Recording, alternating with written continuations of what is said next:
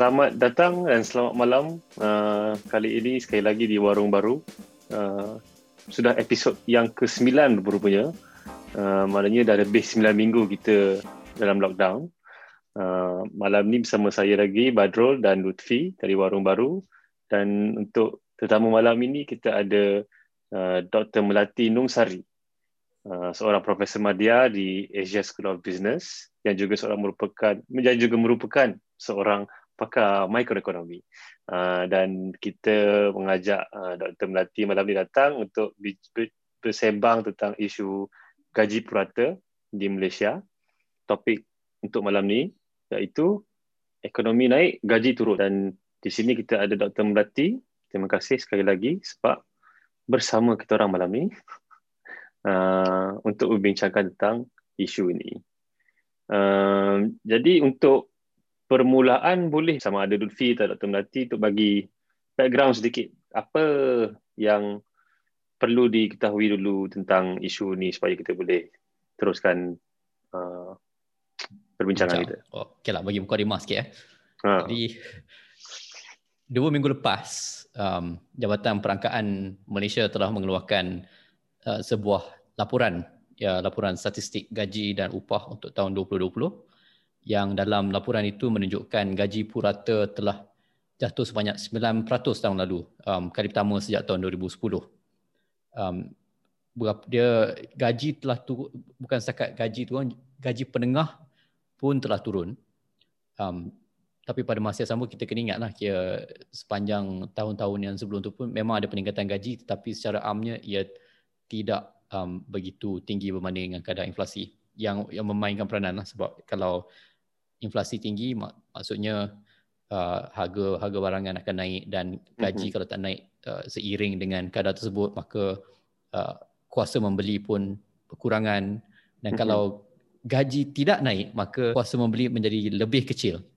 Mm-hmm. Um, dan ini bukan satu masalah di saja masalah di Malaysia ini satu masalah dunia kerana mm-hmm. kalau menurut ILO um, dalam tempoh yang lebih yang sama lebih kurang dia tengok gaji sebenar real wages sepanjang mm-hmm. tempoh tersebut uh, kecuali untuk negara China ialah sekitar 0.9 ke 1.6%. Jadi kita boleh nampaklah isu uh, ekonomi berkembang uh, kekayaan meningkat tetapi mm-hmm. bagi kebanyakan orang yang ber, berpendapatan rendah dan uh, berpendapatan uh, tengah gaji mereka tak nampak uh, tak semakin lama semakin tidak cukup lah. Mm-hmm. Okay. So persoalan pertama yang mungkin Dr. Melati boleh tolong jawabkan lah. Sebab kita orang ni uh, bukannya reti sangat lah sama benda ni kan. Yang paling basic sekali. Macam mana dalam keadaan kalau kita kata ekonomi berkembang tapi gaji tak.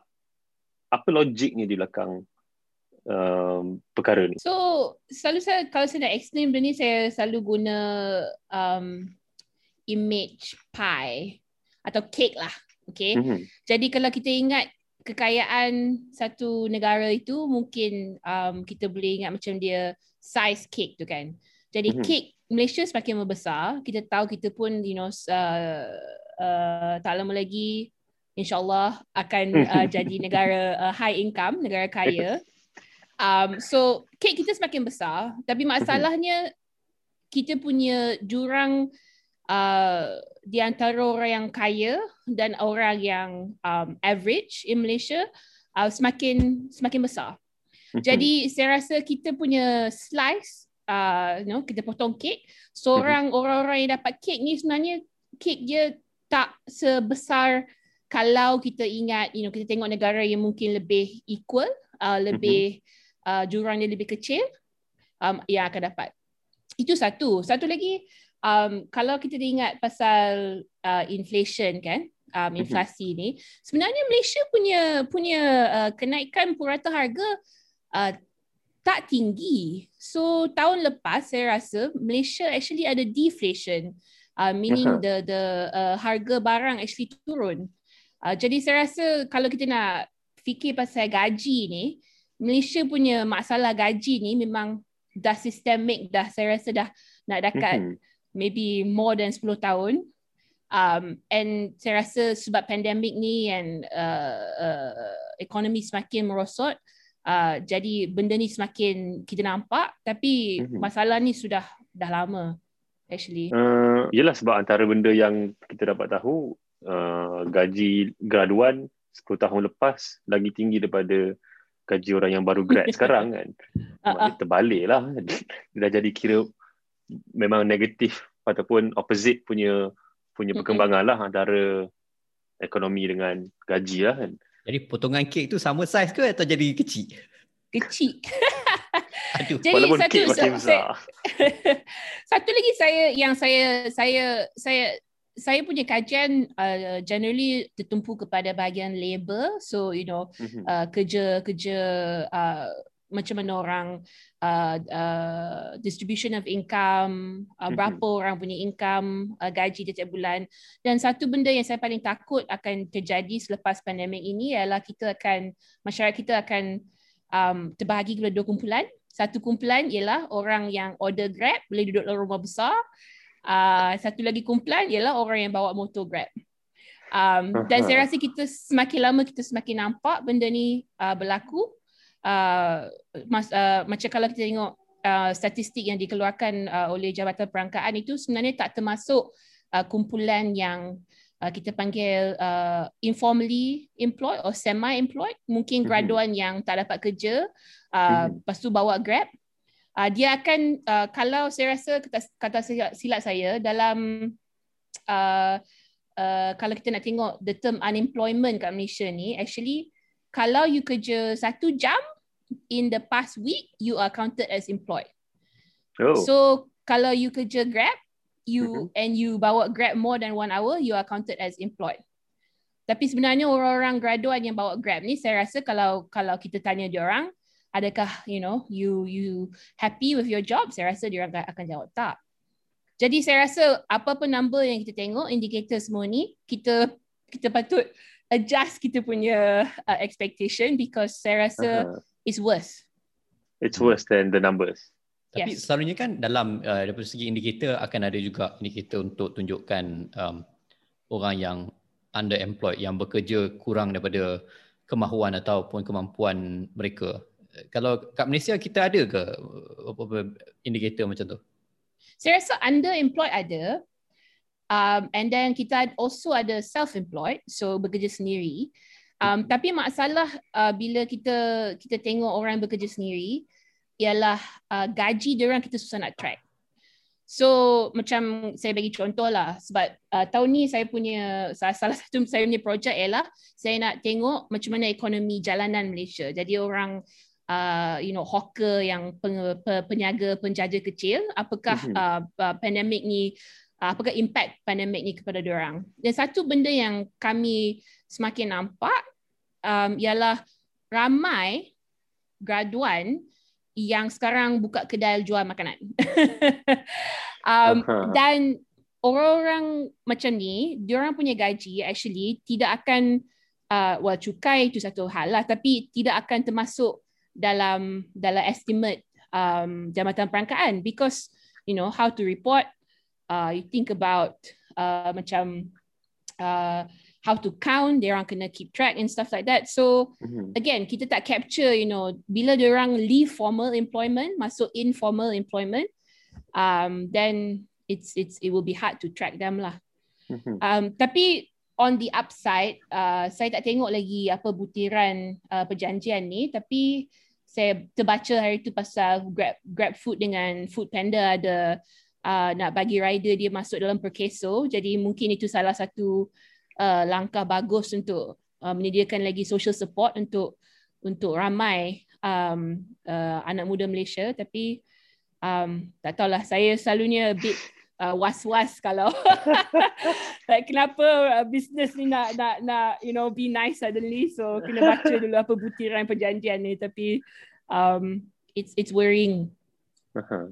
Hmm. I mean, cuma nak tambah lebih-lebih lagi sekarang ni uh, sebab dua tahun lepas kita bising pasal oh Grab jadi uh, Grab driver uh, jadi Grab driver jadi apa hantar hantar makanan. Sekarang ni kita nampak yang menghantar makanan ni bukan sahaja menunggang motosikal tapi naik kereta naik besar. Uh, kereta besar itu okey lagi yang yang berjalan kaki pun semakin semakin ramai yang buat. Oh ya yeah, dah ada hmm. yang neighborhood punya. Ya. Yeah. Ya yeah, betul. Dalam neighborhood saya pun dah ada yang naik naik basikal. Hmm. So geng yang foot walker um bicycle.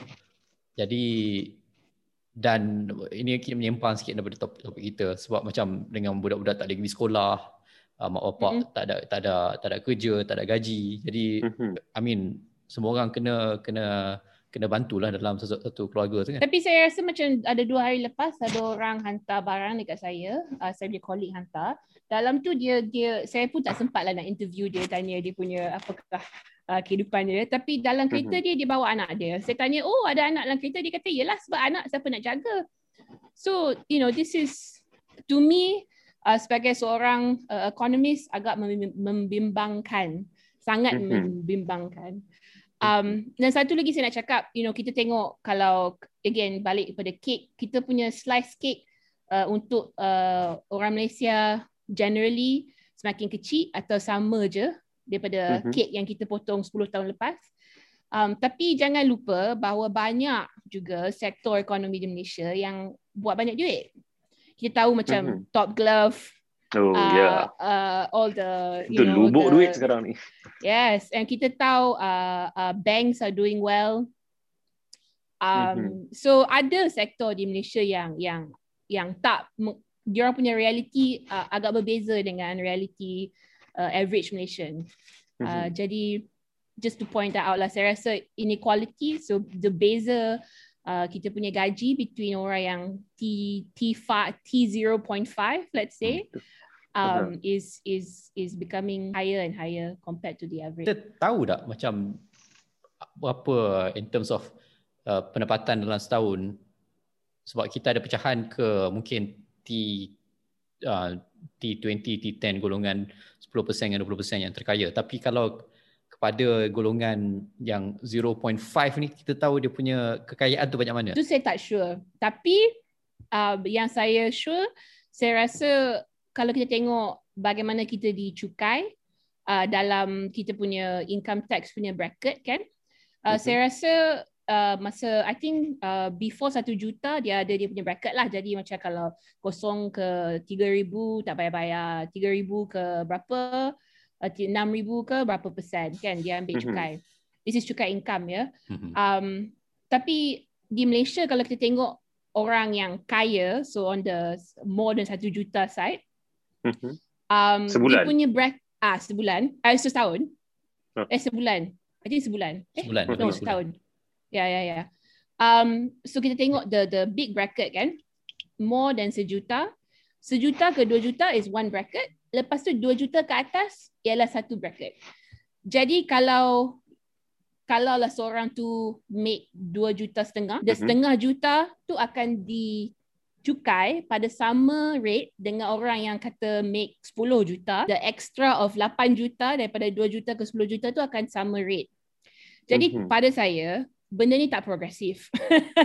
Jadi kalau ingat kalau kita toke yang yang buat uh, untung besar, mungkin kita T T0.01, kita uh-huh. patut dicukai lebih banyak. Hmm. Jadi jadi the the the the percentage yang yang untuk cukai bracket tu patutnya lagi uh, potong bracket tu supaya lebih kecil dan setiap uh, uh, uh, piece tu patutnya dicukai lebih tinggi. Mm-hmm. Itu pandangan setiap saya peningkatan lah. tu kena ada peningkatan ah, cukai juga lah. Yes. Uh-uh. Jadi jadi sebab saya tahu, I mean kalau kita tengok again toke toke toke industri yang yang dah uh, banyak uh, keuntungan sejak pandemik ni, kita tahu gaji dia memang confirm setahun uh, lebih sejuta confirm probably berjuta-juta. Um, tapi dia orang tak tak tak contribute back to the cake.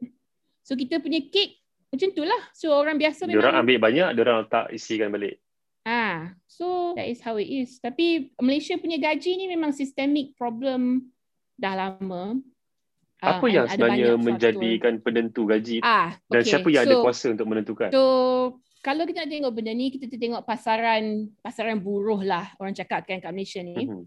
Kita ada demand, kita ada orang yang permintaan untuk untuk pekerja dan kita ada uh, orang yang membekalkan sumber kerja tu jadi workers mm-hmm. lah. Jadi masalah ni ialah gaji ni kita ingat selalunya determine um, by demand and supply, right? Mm-hmm. Saya rasa masalah sekarang is ada banyak lah. Uh, masalah utama uh, saya rasa satu terlampau ramai graduan. So benda ni saya rasa memang tak ramai orang orang tak suka cakap sebab it's a bit anti apa uh, anti education sikit education. lah. Ah uh, yes. uh, tapi saya rasa uh, kita kena cakap. So saya rasa bekalan graduan ni memang banyak. So mm-hmm. memang kalau ingat kalau you know kalau kita nak uh, isi satu job application hantar untuk satu satu posting ni saya rasa mungkin boleh beribu orang apply untuk kerja yang sama. Jadi itu mhm. satu, right? So kita tahu bila ramai orang um, uh, minta kerja yang sama, kita tahu kita punya uh, apa eh kuasa kita untuk uh, bagian untuk minta gaji lebih tinggi, untuk uh, um, uh, tanya employer sama ada dia boleh bagi benefit lebih, kurang jugalah. Sebab kalau kita tak mau ambil hmm. package ni, orang lain akan ambil. Sebab hmm. ramai sangat orang. Itu benda satu. lagi orang tunggu kan. Uh, uh. Jadi kalau hang tak mau, hang pergi tempat lain, you know, uh, bagi orang lain hmm. ambil. Tapi, Itu satu masalah dia. Sebab macam eh, pasal graduan tu. Sebab kita punya graduan memang lebih terlalu rasanya kata-kata kalau tengok laporan kerajaan pun dia akan kata uh, ada ketidakpadanan antara jumlah graduan dan pekerjaan-pekerjaan yang diwujudkan sebab banyak pekerjaan semuanya masih lagi uh, pekerjaan yang hanya memerlukan kemahiran rendah ataupun uh, tak perlu uh, separa separa mahir. Betul. Tapi pada tapi kita punya jumlah graduan pun daripada daripada populasi kita mungkin 30% gitu je. Jadi ramai lagi orang yang tak ada tak ada tak ada Betul? degree, tak ada diploma. Dan tapi tapi Luffy saya rasa kalau kalau kita tapi kita tengok daripada orang yang tak ada diploma tu mungkin ramai juga yang dia punya purata gaji dia lebih tinggi daripada graduan itu masalahnya. Uh, sebab dia boleh dapat OT. uh, uh. itu satu satu lagi kalau kita ingat macam kalau gaji kita gaji, uh, gaji kita dapat tu kalau kita kena you know bayar PTN kalau kita nak bayar study loan apa benda lagi semua ni uh, it takes away from the gaji. So uh, itu satu lagi. Dan mungkin sebenarnya think, bila ada graduate, bila dah ada kelulusan tu kita punya pemilihan kerja tu lebih kecil hmm. banding dengan orang yang tak ada apa-apa kelulusan, dia orang maknanya lebih lebih banyak pilihan yang orang mampu bukan mampu. Maknanya lebih banyak pilihan banyak. yang orang sanggup buat lah. Tapi hmm, sekarang sanggup, ni pun macam kalau hmm. orang yang ada degree pun sebab kerja tak tak cukup banyak ataupun kerja yang yang perlukan kelayakan uh, pada tahap tersebut tak banyak. Jadi dia pun apply untuk benda-benda lain lah kerja dekat. Bukanlah kita nak kita tak hina orang yang kerja Uniqlo sebab itu kerja halal dan apa tu sangat berguna. Tapi dan kau banyak beli baju kat situ lah. Ah sebab aku banyak beli baju kat situ. Dan sedih kan ni sekarang ni kedai tutup jadi. Tak boleh nak pergi. Tak boleh nak pergi. Beli online. Kau tunjuk kat siapa baju kau. baju, baju koyak-koyak ni nak ganti. Ni, ah, ni baju Uniqlo eh. eh ah, betul. Zuhud.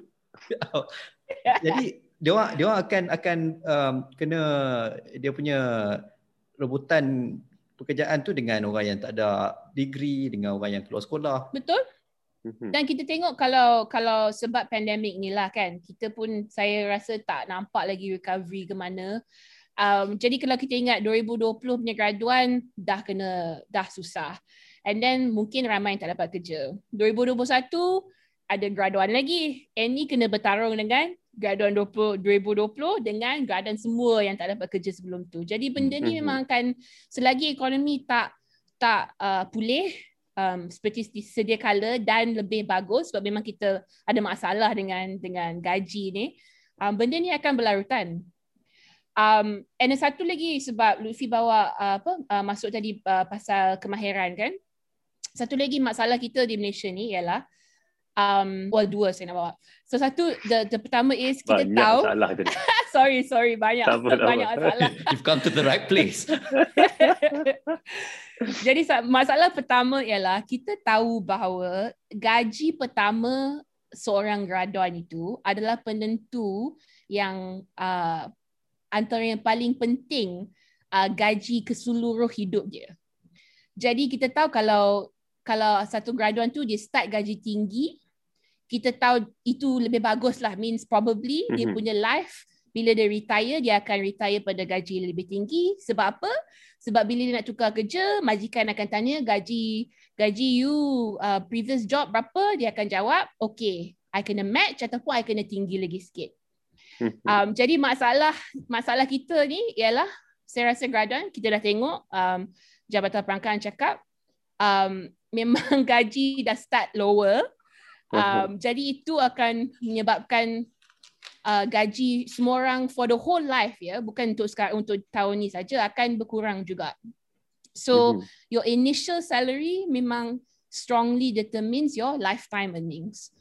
That is one problem. The second problem is kemahiran. So kemahiran ni kita kita kita sebenarnya ada satu masalah. Tu tu saya dah saya, saya selalu cakap sebenarnya tapi dalam masyarakat kita kita selalu ingat macam kalau pandai kena pergi buat science stream.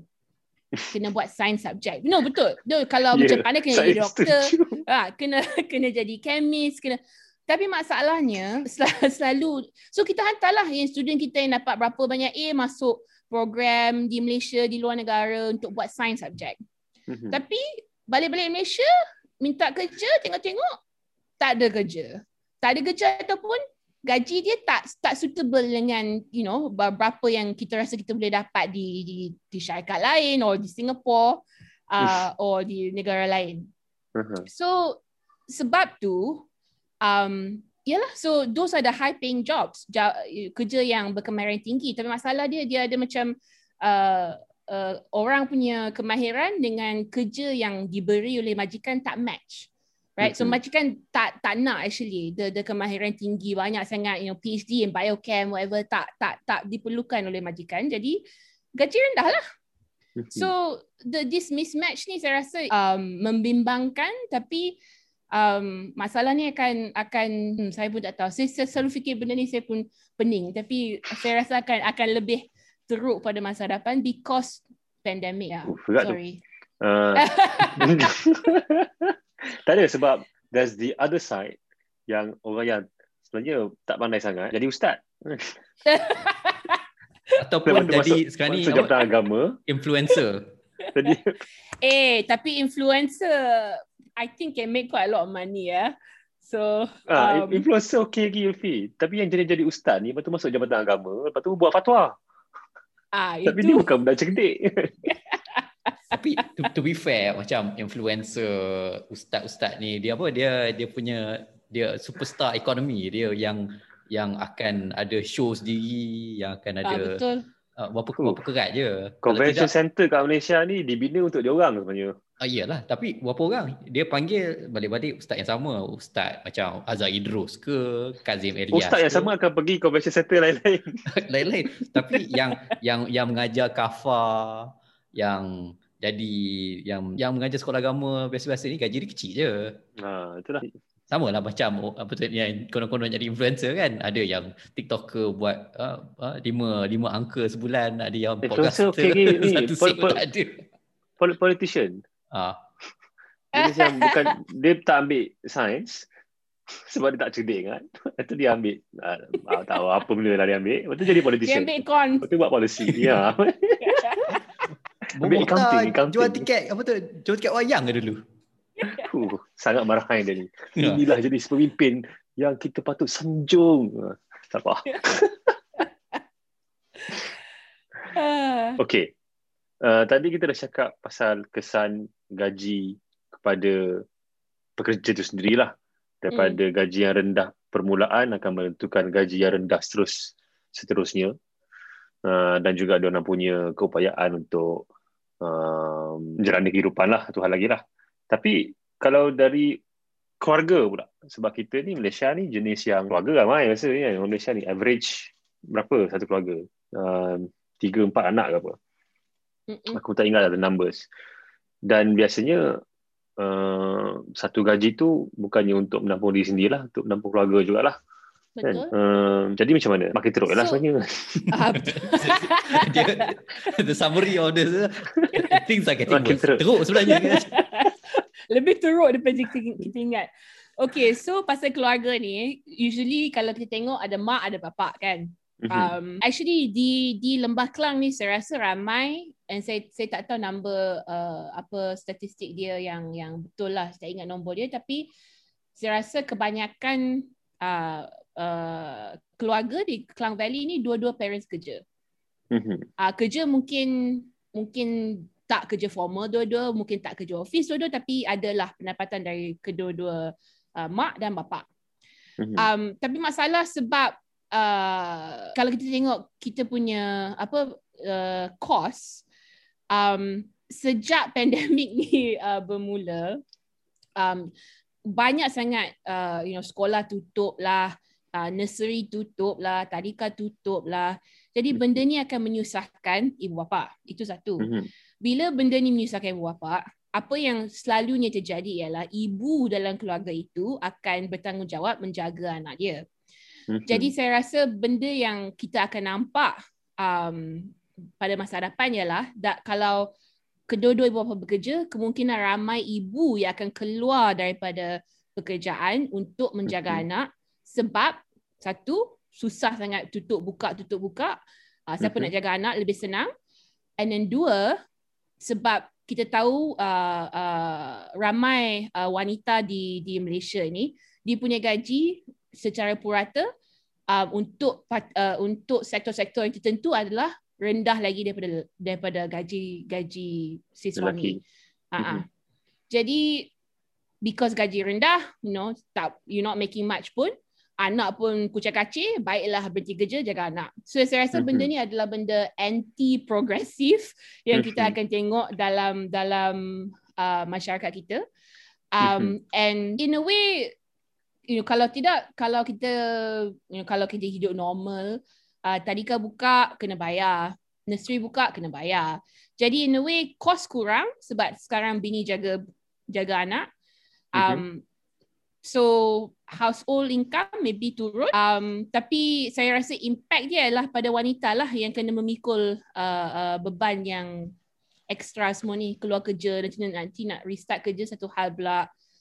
Jadi keluarga saya rasa memang um, the impact untuk keluarga akan jatuh. Dan kita tengok benda ni berlaku you know, ramai uh, di negara-negara yang mengutip data lebih banyak daripada kita uh, memang beban dia akan jatuh pada wanita which you know will, will be very bad for women participation in the labour market um, and you know if kalau macam uh, mak dia kena kerja juga mungkin gaji bapa tak cukup, kita akan tengok mm-hmm. impact dia akan jatuh pada mak dan anak. Jadi satu lagi benda yang saya, saya, saya sebagai sebagai ekonomis saya tengok orang yang buat polisi ni tak fikir sangat ialah pasal budak. Budak mm-hmm. ni dah masuk setahun setengah tak masuk sekolah. Um, orang yang buat polisi ni memang fikir pasal voter je. Dia tak fikir pasal... Ah, just... ha, dia fikir 21 tahun ke atas je. Saya, orang, saya buat, tengok... orang buat polisi dia fikir sepencen je. Tapi saya rasa kesian sangat. So, so hari tu saya cakap yang yang Grab driver saya bawa anak dalam kereta kan.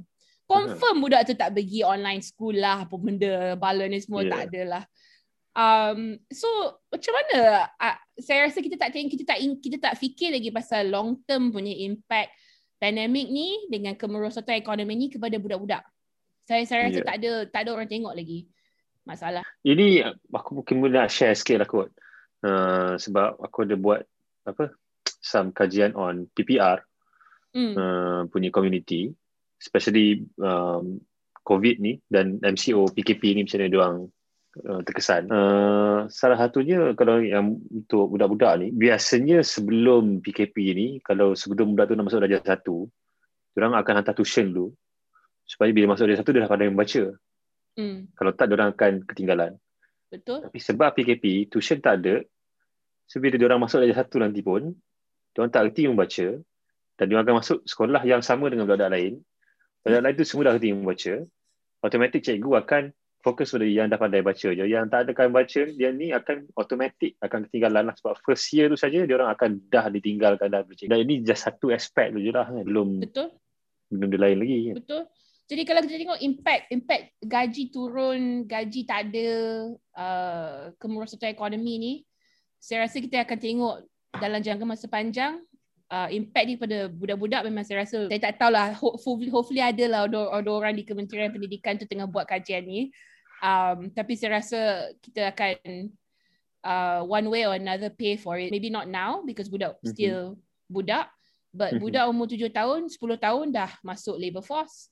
Dah boleh kerja. Uh, so tak tahulah. Tengoklah macam mana. Ya. Yeah. Lutfi, kau ada soalan kan? Ada. Tapi sebelum kita ha. teruskan, jadi buat yang mendengar um, kita sempat recap, dulu recap sikit ya kita kita kita dengan Dr Melati Nungsari untuk membincangkan isu para gaji yang mendata dan menurun dalam beberapa tahun kebelakangan ini. Jadi itu kita cerita pasal warga negara lah sikit sebanyak. Um, dan kita tahu kita punya uh, pasaran buruh di Malaysia ni bukan bukan sekadar orang Malaysia saja tapi juga warga negara luar.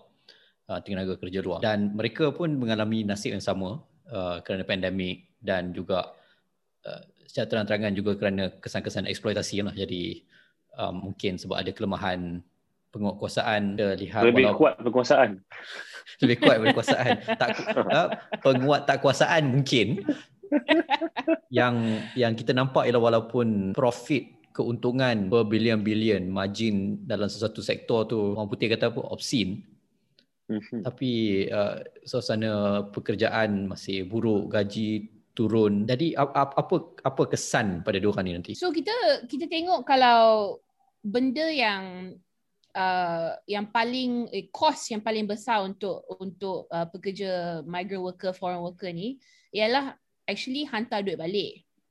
So hantar duit balik ni ah remittance, orang panggil remittance. So kalau kita tengok bukan bukan data Malaysia, data seluruh dunia, kita tengok remittances di seluruh dunia seorang hantar balik uh, duit ni uh, turun pada tahap yang I think tak pernah serendah ni lah. Jadi uh, meaning orang uh, migrant ni diorang either tak hantar balik, tak hantar duit balik which saya rasa tak tak mungkin. Saya rasa memang diorang akan hantar kalau ada duit.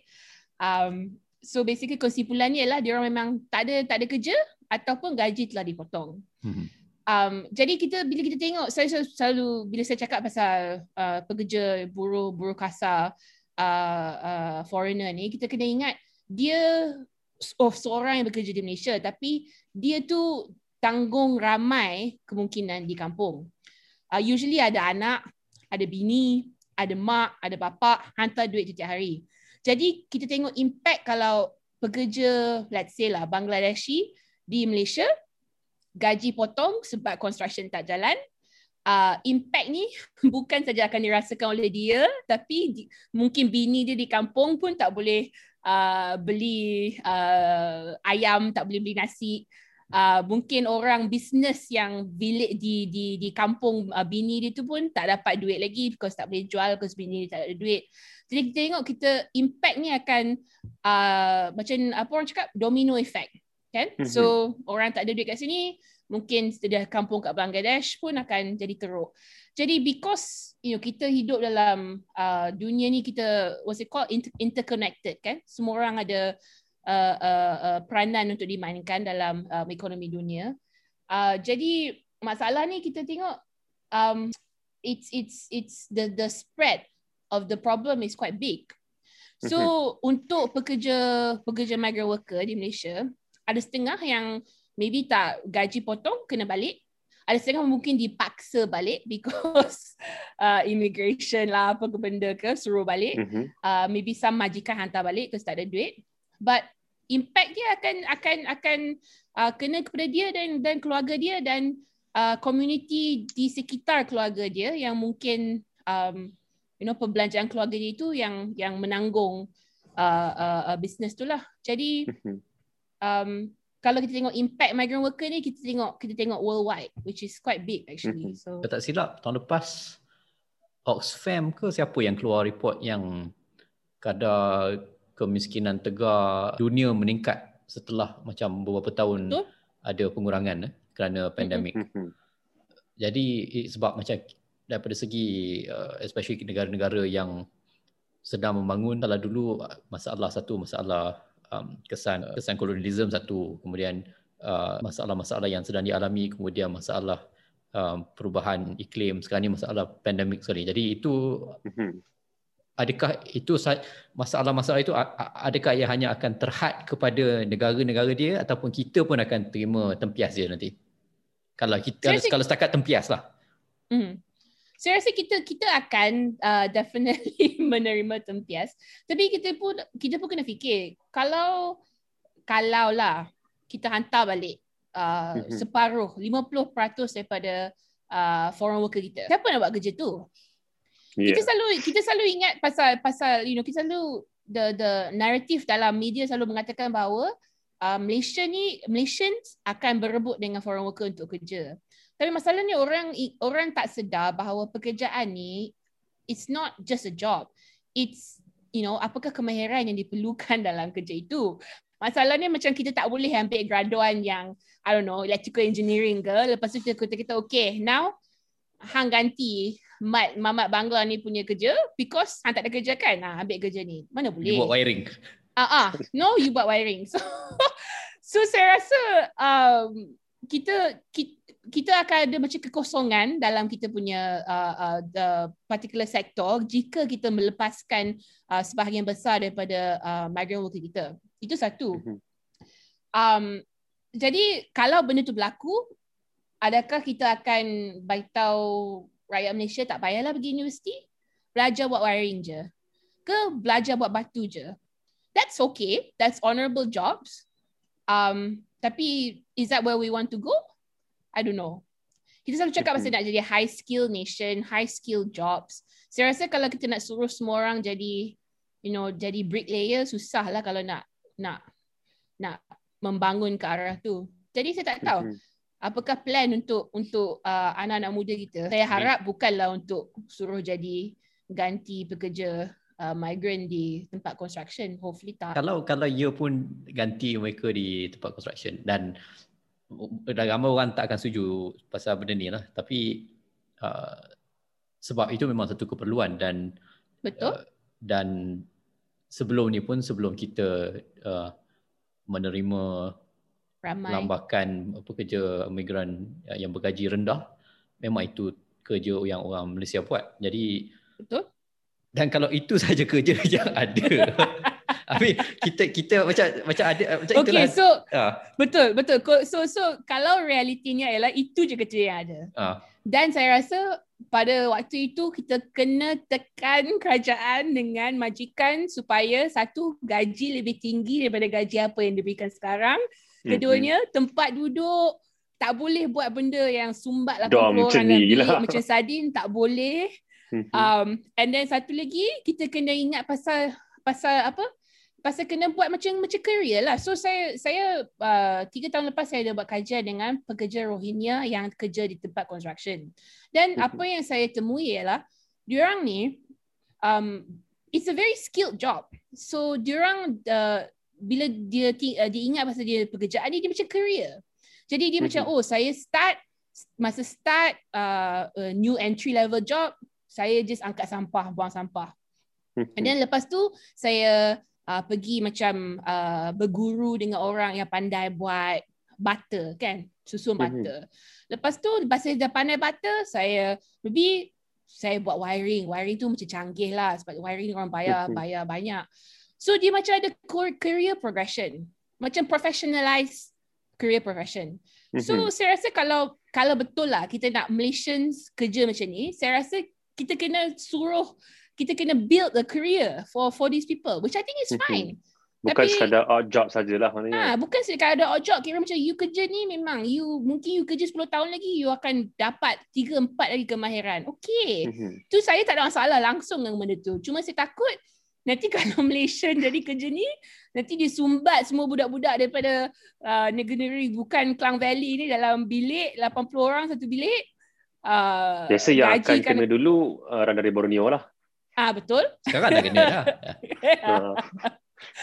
Jadi saya rasa kalau kalau itulah di the, the the the vision we are going for dan kita tak boleh treat orang macam ni. Saya rasa agak amat memalukan dan dan uh, saya rasa berdosa lah sebenarnya orang yang profit banyak tapi sumbat orang dalam uh, uh, dorm macam ni uh, apa semua dapat covid. I mean saya rasa pandemik ni telah telah menunjukkan pada kita bahawa sistem ni tak tak boleh jalan. Mana boleh macam ni? I mean kalau ada infectious disease tiga tahun lagi takkan kita, kita kalau balik, lah balik sini balik. Ah, Balik kita asal balik lah. balik. tak, dia tak, tak payah tiga tahun lagi lah. Delta datang, okay, back, back to square one. Tapi masalahnya kita saya rasa kita semua tahu, kita semua dah tahu masalah ni dah lama. Bukannya tiba-tiba pandemik je diorang kena uh, kena layan macam ni, dah lama.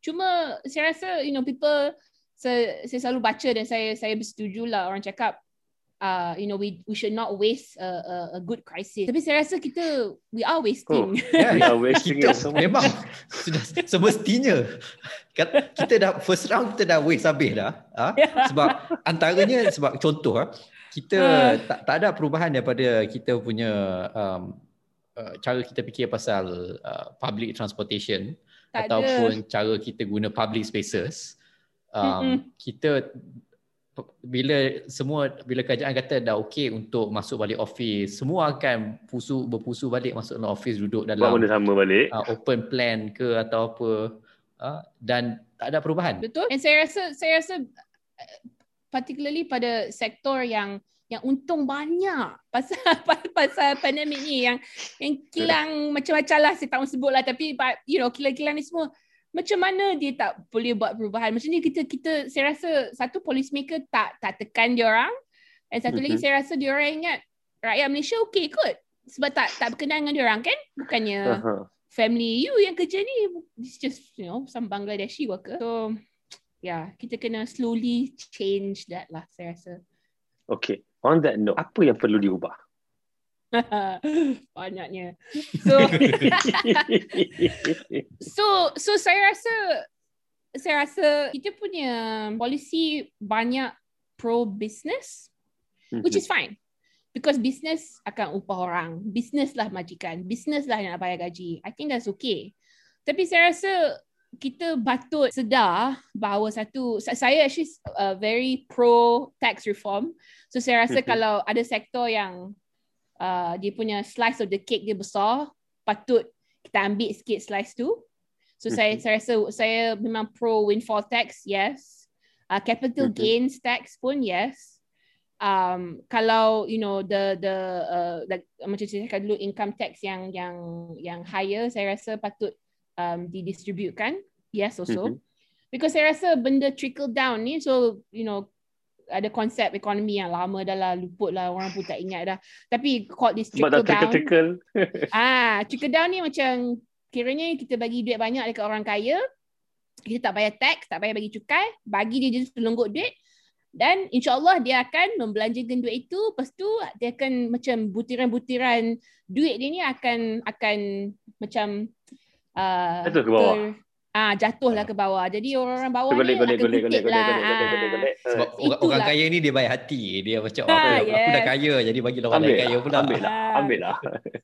so saya rasa dalam dalam dunia kita dalam di Malaysia that is partly what we are doing now. We are not taxing these people. We kita ingat diorang mungkin akan membelanjakan duit ni untuk benda-benda baik tapi saya rasa tak nampak lagi benda-benda baik ni. Jadi untuk saya saya rasa kita really need to progressively tax more. Uh, we need to distribute. So kita kita ingat again, tengok the cake. Cake dah besar sekarang kita Mhm. kena potong kek tu supaya orang yang bawa Grab tu tak payahlah bawa anak dia nah, untuk hantar makanan. Mhm. Um, kita kena ingat you know budak-budak yang dalam bud- anak anak generasi ni tak payahlah kerja macam tu lagi kan. Kalau kita Mhm. tengok uh, social mobility jadi kalau kita tengok macam generasi sekarang adakah generasi sekarang lebih kaya, gaji dia lebih tinggi daripada generasi ibu bapa dia? Jawapannya ialah tidak. Ya, itulah dia. Jadi um I think we should stop that. And I think satu satu way of doing that is uh tax reform. So that is benda number one I Mhm. think kita kena tengok. And satu lagi mungkin kalau saya nak selit sebab tak ada orang cakap saya budak kan. Saya rasa memang memang macam baru cakap tadi yang yang budak memang ketinggalan yang tak boleh baca masuk dia satu ni kan. Saya rasa Kementerian Pendidikan patut uh, membuat uh, bajet untuk uh, program tambahan untuk banyak budak-budak. So Mhm. kalau ingat macam uh, uh, kalau you know parents yang yang uh, sukar untuk uh, mengajar mungkin tak boleh mengajar uh, anak dia kat rumah uh, mungkin tak cukup uh, data nak bayar wifi uh, Mhm. mungkin tak you know alat pun tak ada Jadi untuk budak-budak ni saya rasa untuk memastikan diorang tak ketinggalan lebih jauh, kementerian patut buat lagi program untuk untuk make sure lah lah diorang ni boleh baca. Buatlah kelas Sabtu Ahad ke petang ke mm-hmm. tak mhm. kisahlah tapi memang kena bagi dia orang make sure tak ketinggalan sebab kalau tidak lagi teruk because kalau kita tengok keluarga kalau keluarga ni kalau keluarga kaya dia mungkin ada pembantu rumah dia mungkin ada mak bapak dia berpelajaran jadi boleh mengajar budak ni jadi budak yang datang daripada keluarga kaya tidak akan ketinggalan ataupun ketinggalan taklah banyak sangat tapi mm-hmm. kalau kita tengok anak anak orang yang mungkin uh, bapak kerja kilang mak kena buat kuih, ke, duduk kat PPR, uh, ah, siapalah nak jaga dia punya online school, memang dia akan lebih ketinggalan. Jadi kita tengok jurang antara dua keluarga ni akan semakin membesar. Kita tak mau benda tu berlaku. Kita kena bubuh, make sure the kids are okay.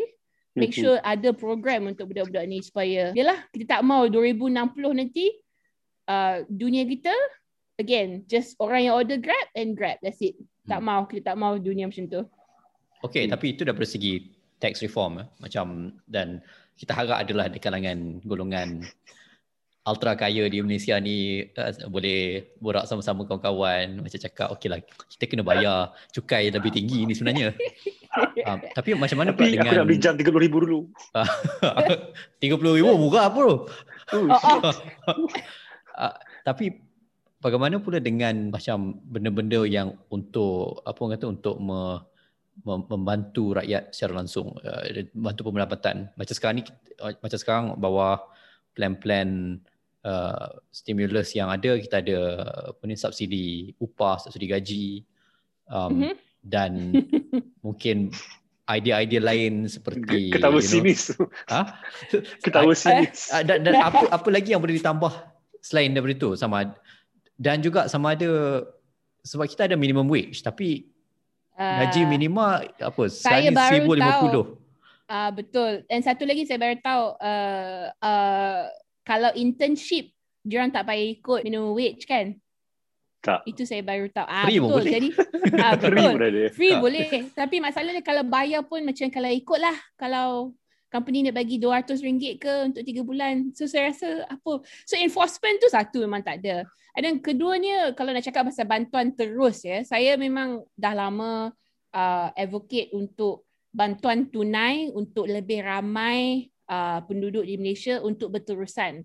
Jadi saya rasa selagi Malaysia tak kawal COVID dan kita tengok hari ini kes dah lebih 17,000 selagi Malaysia tak kawal COVID, selagi itulah saya rasa bantuan tunai patut di, di, diberi. Um, saya rasa kalau uh, uh, ramai orang yang you know bagi bagi makanan, baku makanan, saya rasa that that that's good.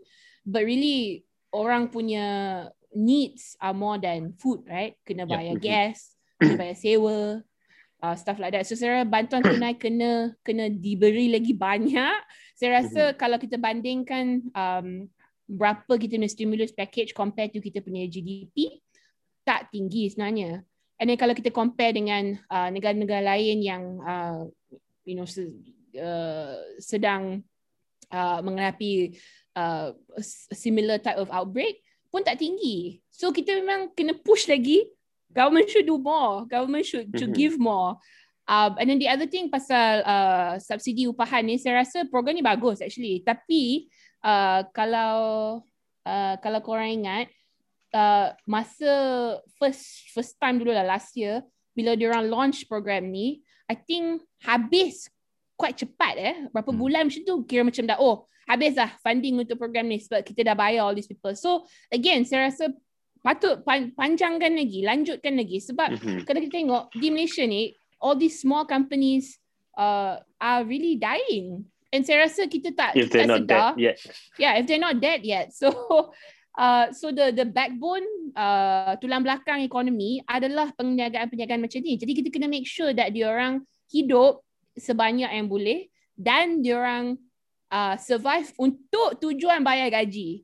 Sebab kalau diorang mm-hmm. tak tak bayar gaji then lagilah next year kita tengok Jabatan Perangkaan cakap gaji turun lagi. Jadi macam mana tu? So uh, bant- I think there needs to be more spending on households. I don't think we see enough. Kalau kita tengok enough, kita tak tengok lah bendera putih punya movement. kita tak adalah yeah. kita jaga.co kita tengok dalam app tu kan. Saya duduk kawasan ni ramai orang kaya tapi tengok ramai juga bendera putih. Jadi so yeah. It's bad lah basically.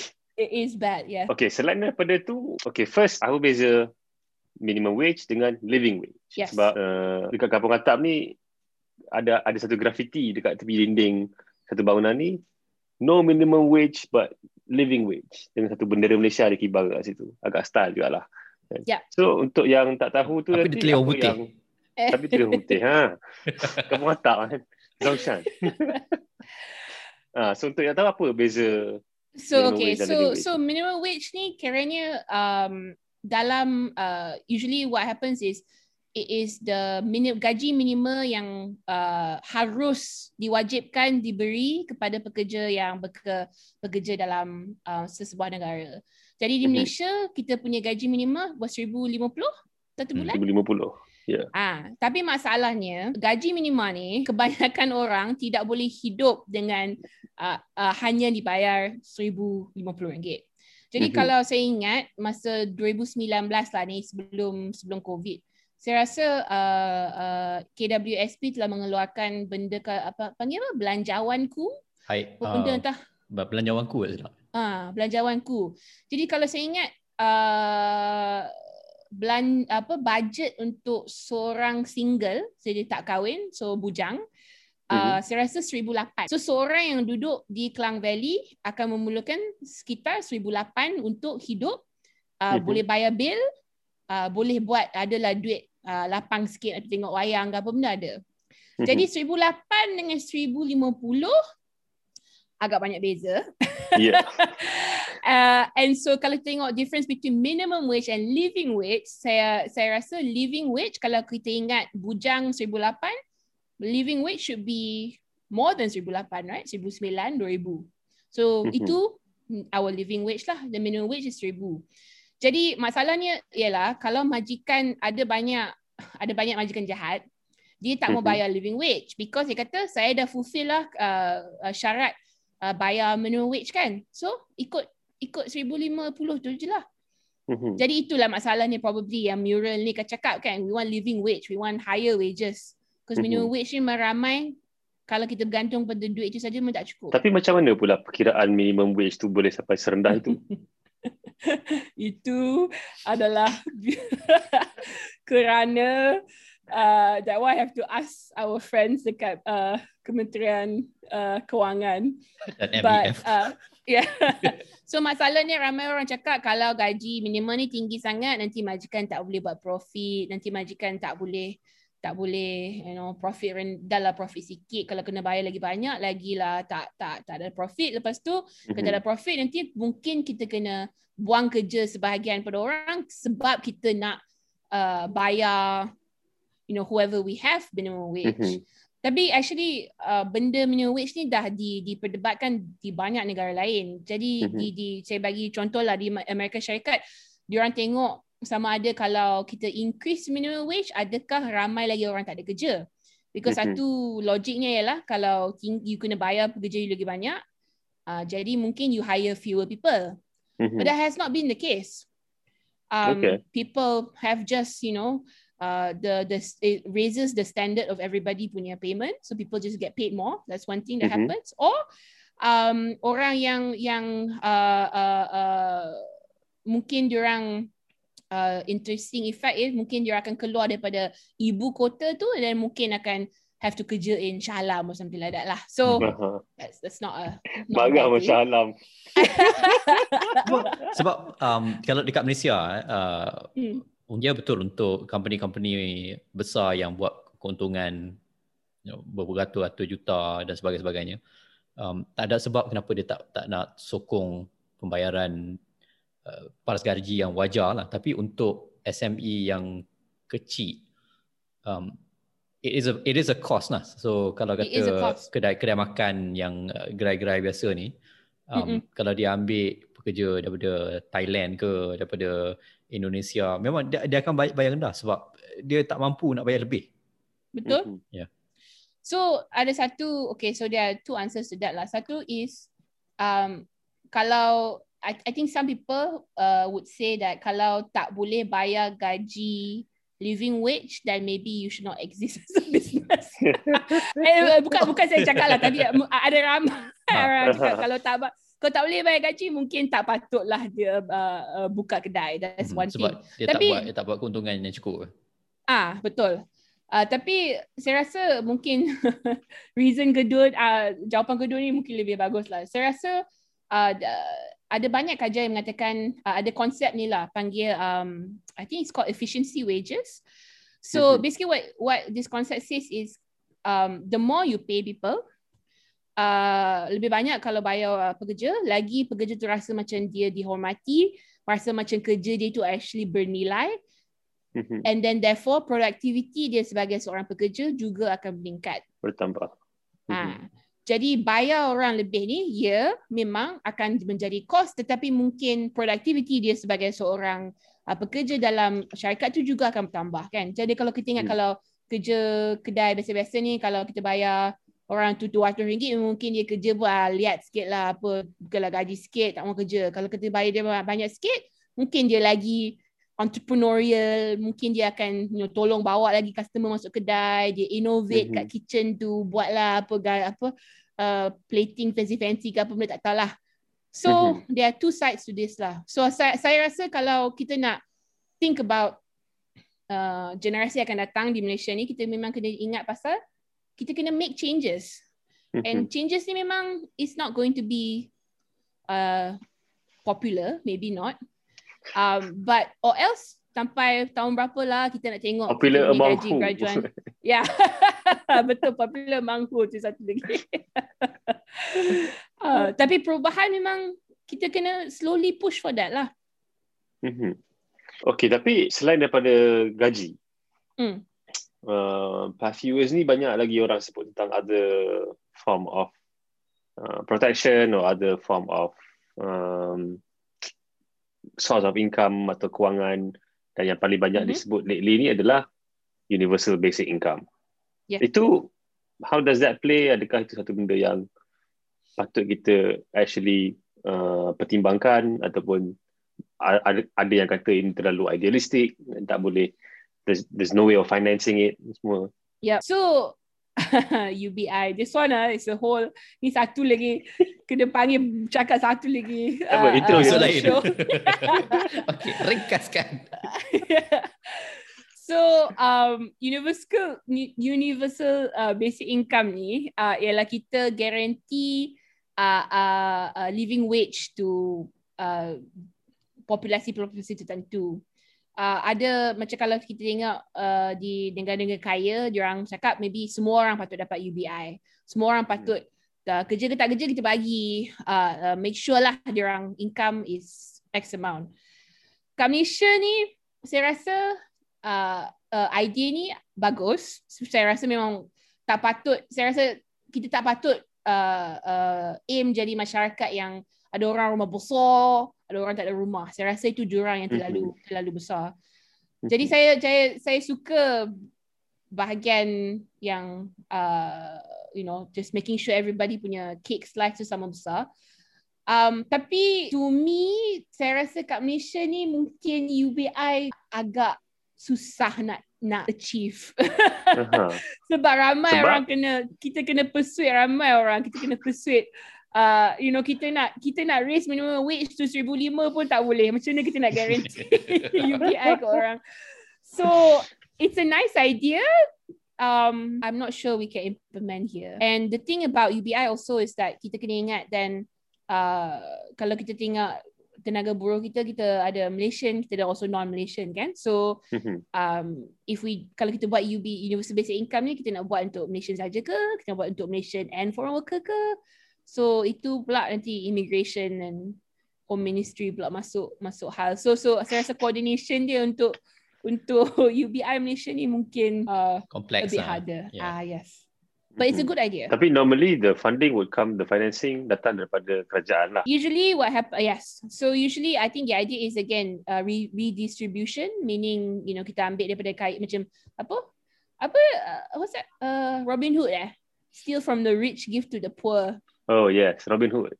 yes, bukanlah steal in this case tapi kita ambil lah from the rich and give to the poor. So redistribution, yes. Mm-hmm. Okay. Lutfi, kau ada soalan lagi? Yalah, dah, dah universal basic income tu dah universally covered.